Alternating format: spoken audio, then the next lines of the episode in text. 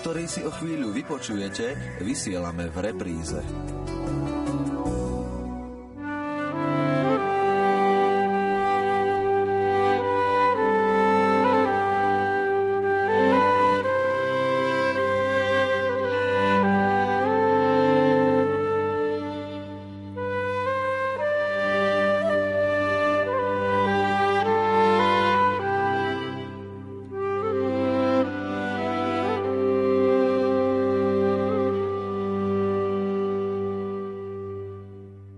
Sile slova to je názov polhodinky, ktorá sa práve začína. Sila slova z veľký mes je sila, ktorú dostávame cez svete písmo, cez Evanielia.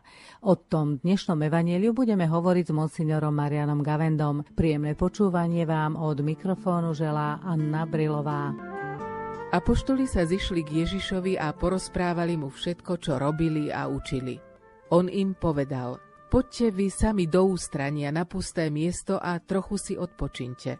Lebo stále prichádzalo a odchádzalo mnoho ľudí a nemali sa kedy ani najesť. Odišli teda loďou na pusté miesto do samoty. Ale videli ich odchádzať a mnohí sa dovtípili kam. Pešo sa ta zbehli zo všetkých miest a predstihli ich. Keď vystúpil a videl veľký zástup, zľutoval sa nad nimi lebo boli ako ovce bez pastiera. A začal ich učiť mnohým veciam. Vypočuli sme si Evangelium na dnešnú nedeľu. Monsignor Gavenda, v ktorom časovom období účinkovania pána Ježiša sa stala táto udalosť? Bolo to v období toho evangelizačného rozmachu v Galilei, ktorá bola Ježišovi blízka aj ako rodisko, kde prežil najväčšiu časť svojho života v skrytosti a v spojení s otcom a blízky aj každodennému životu ľudí. A po tých prvých zázrakoch, keď sa zväz o ňom rozšírila, tak potom prechádzal z dedinky do dedinky, z mesta do mesta a učil, kázal a väčšinou evangelisti to tak zachytávajú, že dajú najskôr určitý náukový blok, také zhrnutie, čo on učil postupne a sa opakoval.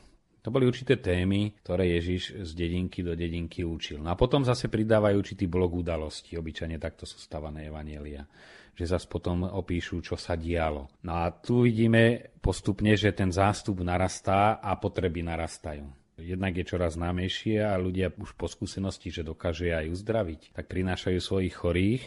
No Ježiš vidí, že nastáva chvíľa, že je potrebné čoraz viacej zaangažovať učeníkov a preto ich posiela pred sebou. E, nie je to len nejaký tréning, ako bývajú praktické cvičenia, ale to si vyžiadala tá rastúca potreba. No možno už pri tomto sa stojí za to zastaviť, totiž to má aj hĺbší než praktický význam. Vieme napríklad zázraky v Lurdoch, že jedno zjavenie alebo niekoľko zjavení mimoriadných, zázračných a priťahuje to už 150 rokov milióny ľudí z celého sveta. To je zázračná veľká udalosť, i keď za veľmi skromných okolností, ale priťahuje.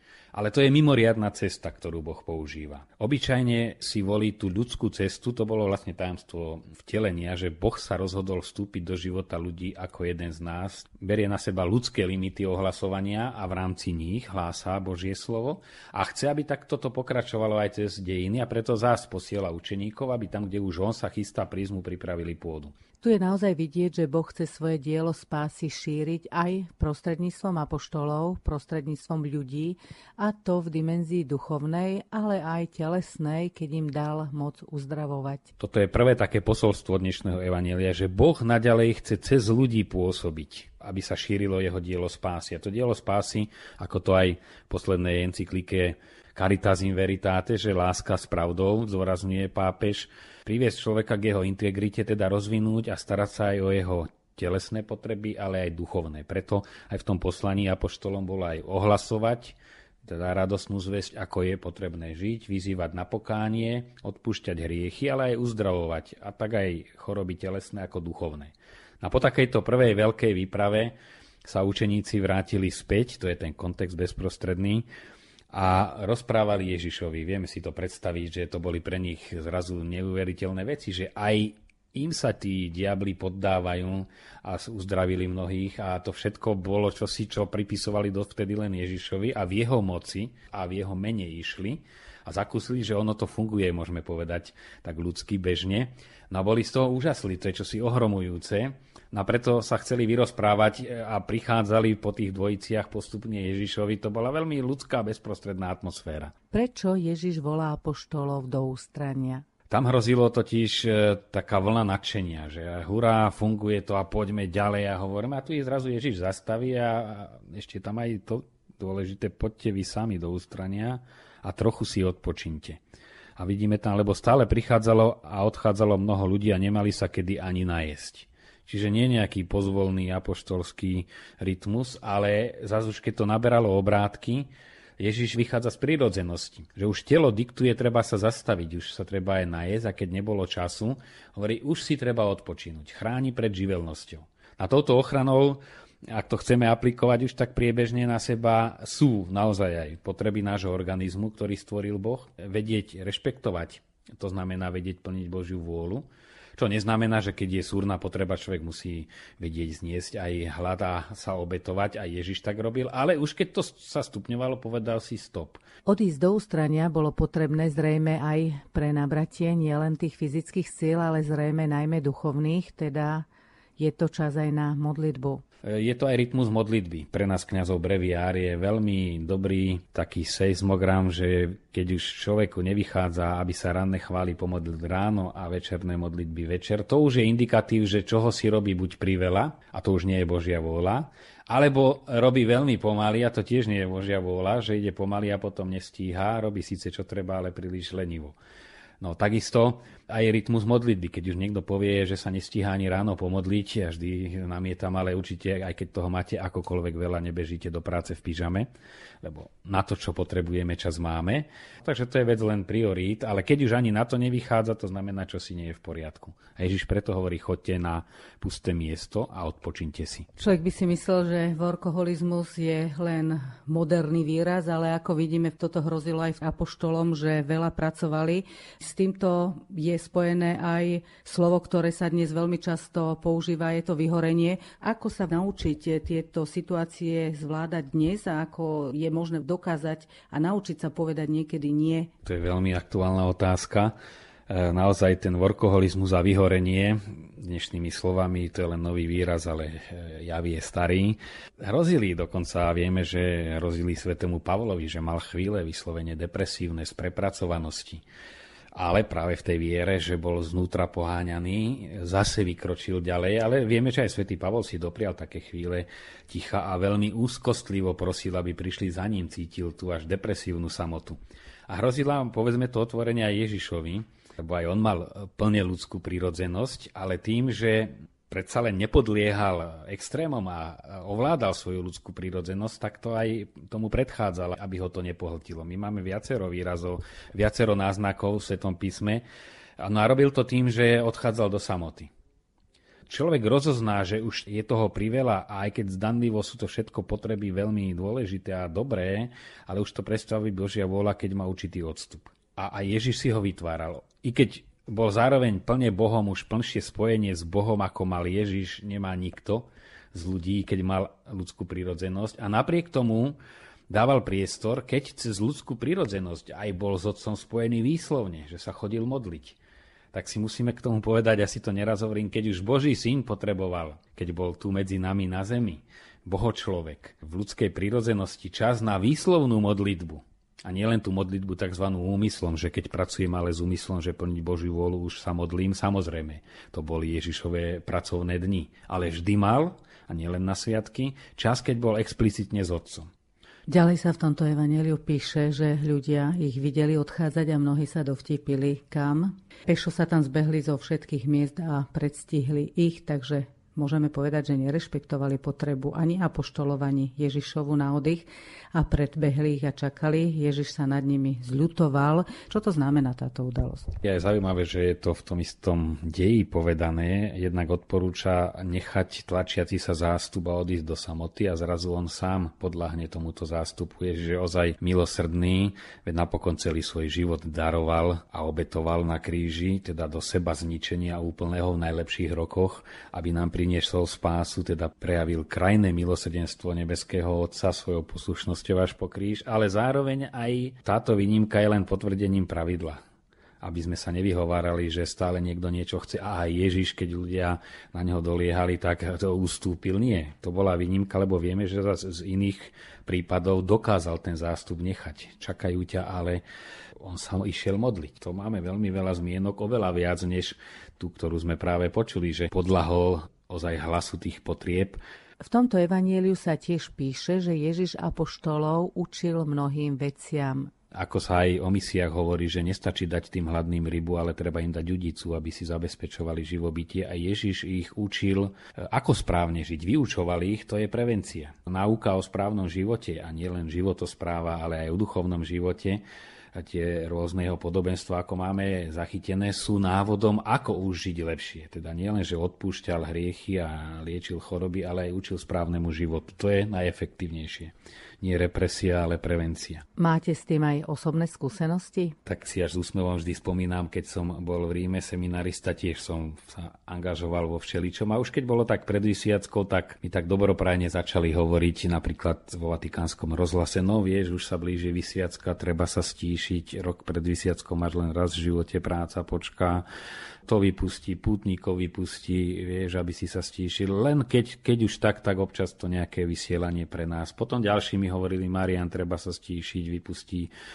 rozhlas, vypustí to. Len keď občas tých pútnikov, keď budú v núdzi. A tak toto išlo dokola a ja som im uznal, že majú pravdu, ale aj bolo vidieť, že to, čo oni považovali za najdôležitejšie, to predsa len pripomínuli, ako aj ten zástup ich tlačili rôzne choroby a oni síce mohli uznať, že Ježiš má nárok aj na odpočinok, ale keď vás niečo veľmi bolí, tak aj lekár, ktorý už je unavený, tak ho prosíte ešte mňa alebo ešte moje dieťa. To je logické. No a potom v mojom prípade to dopadlo tak, že som sa naozaj izoloval, som sa presťahoval do jedného kolegia oproti Bazilike svätého Pavla za hradbami, nikomu som nedal telefónne číslo, lebo keď už vám ľudia volajú, sme tu opustení, stratili sme sa, no už vám to nedá. Ale keď ani sa nedozviem, že to potrebujú, zrazu človek zistí, že to ide. No ale výsledok bol, že aj tam, aj tam, aj tam mi povedali, aha, on už išiel bývať medzi Angličanov a stúpla mu sláva do hlavy a už ona Slovákov nemá žiaden záujem. No ale ja som to zniesol a dúfam, že potom pochopili, že ten záujem mám, ale naozaj ten rok stíšenia bol veľmi dobrá vec. Ježiš toto zdôvodňuje, že zľutoval sa nad nimi, lebo boli ako ovce bez pastiera. Skúsme sa teraz zamyslieť, čo to znamená boli ako ovce bez pastiera. Pre ovce je dôležitý pastier, ktorý ich vedie na pašu, teda e, pastva pre ovce to nie je rekreácia, ale je otázka života a smrti. Voda a dobré pastviny, alebo aspoň nejaké také, keď je človek v Izraeli vidí, že ako ja často hovorím, že tie ovečky musia mať vieru, lebo tam zdanlivo niečo, na čom sa pásť, ale zase tie zoschnuté byliny sú veľmi výživné.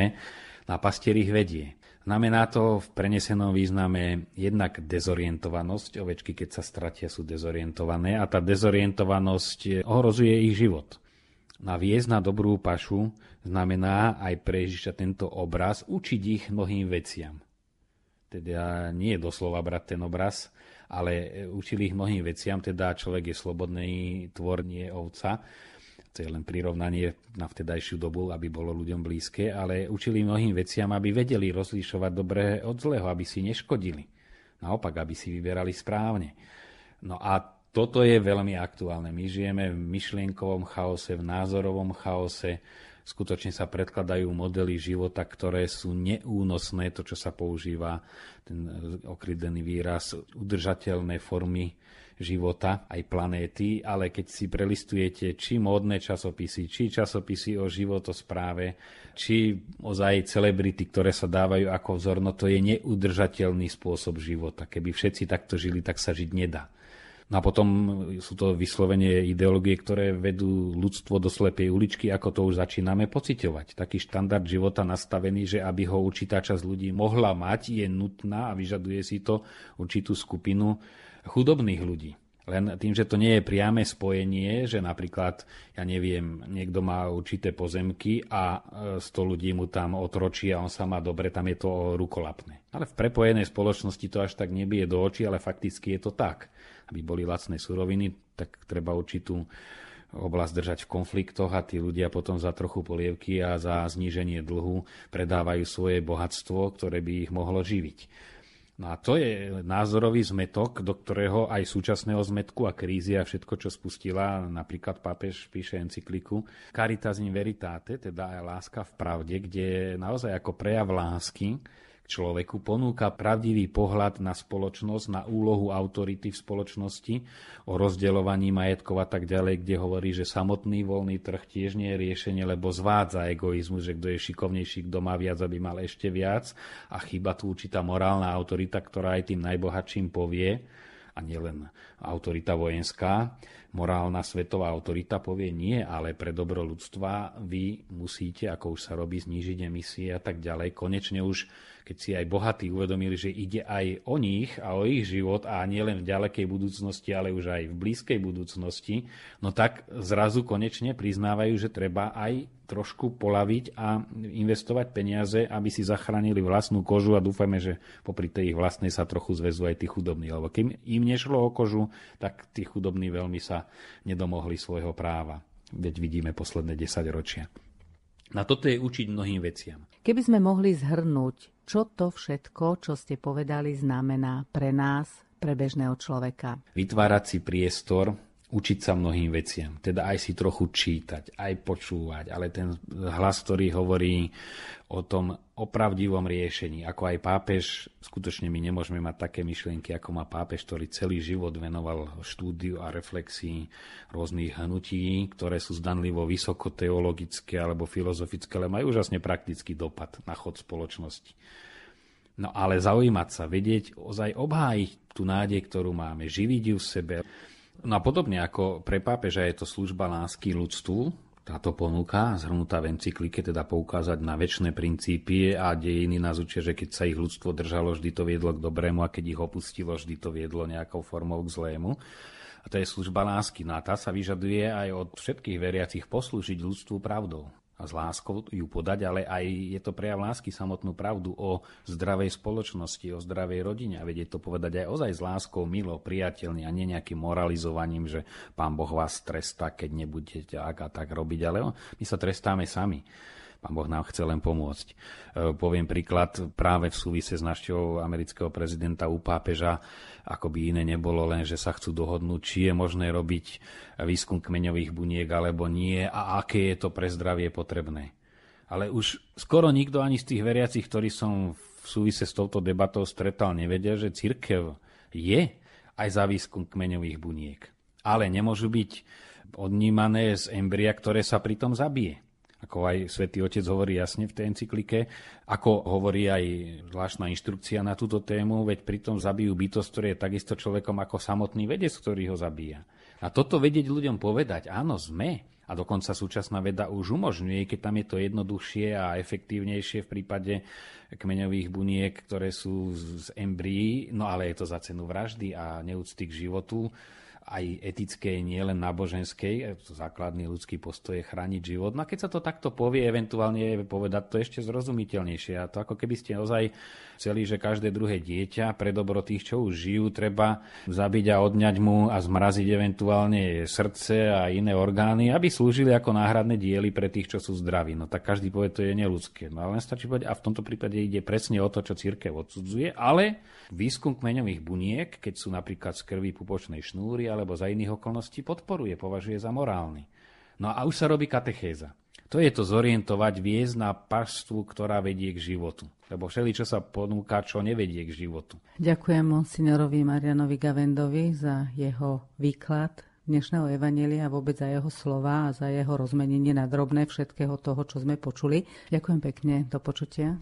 Do počutia a veľa zážitkov síly slova, aj tohto slova, o ktorom sme si teraz spolu porozprávali. Požehnanú nedeľu vám za všetkých tvorcov tejto relácie želá Anna Brilová. Program, ktorý ste práve počúvali, sme vysielali v repríze.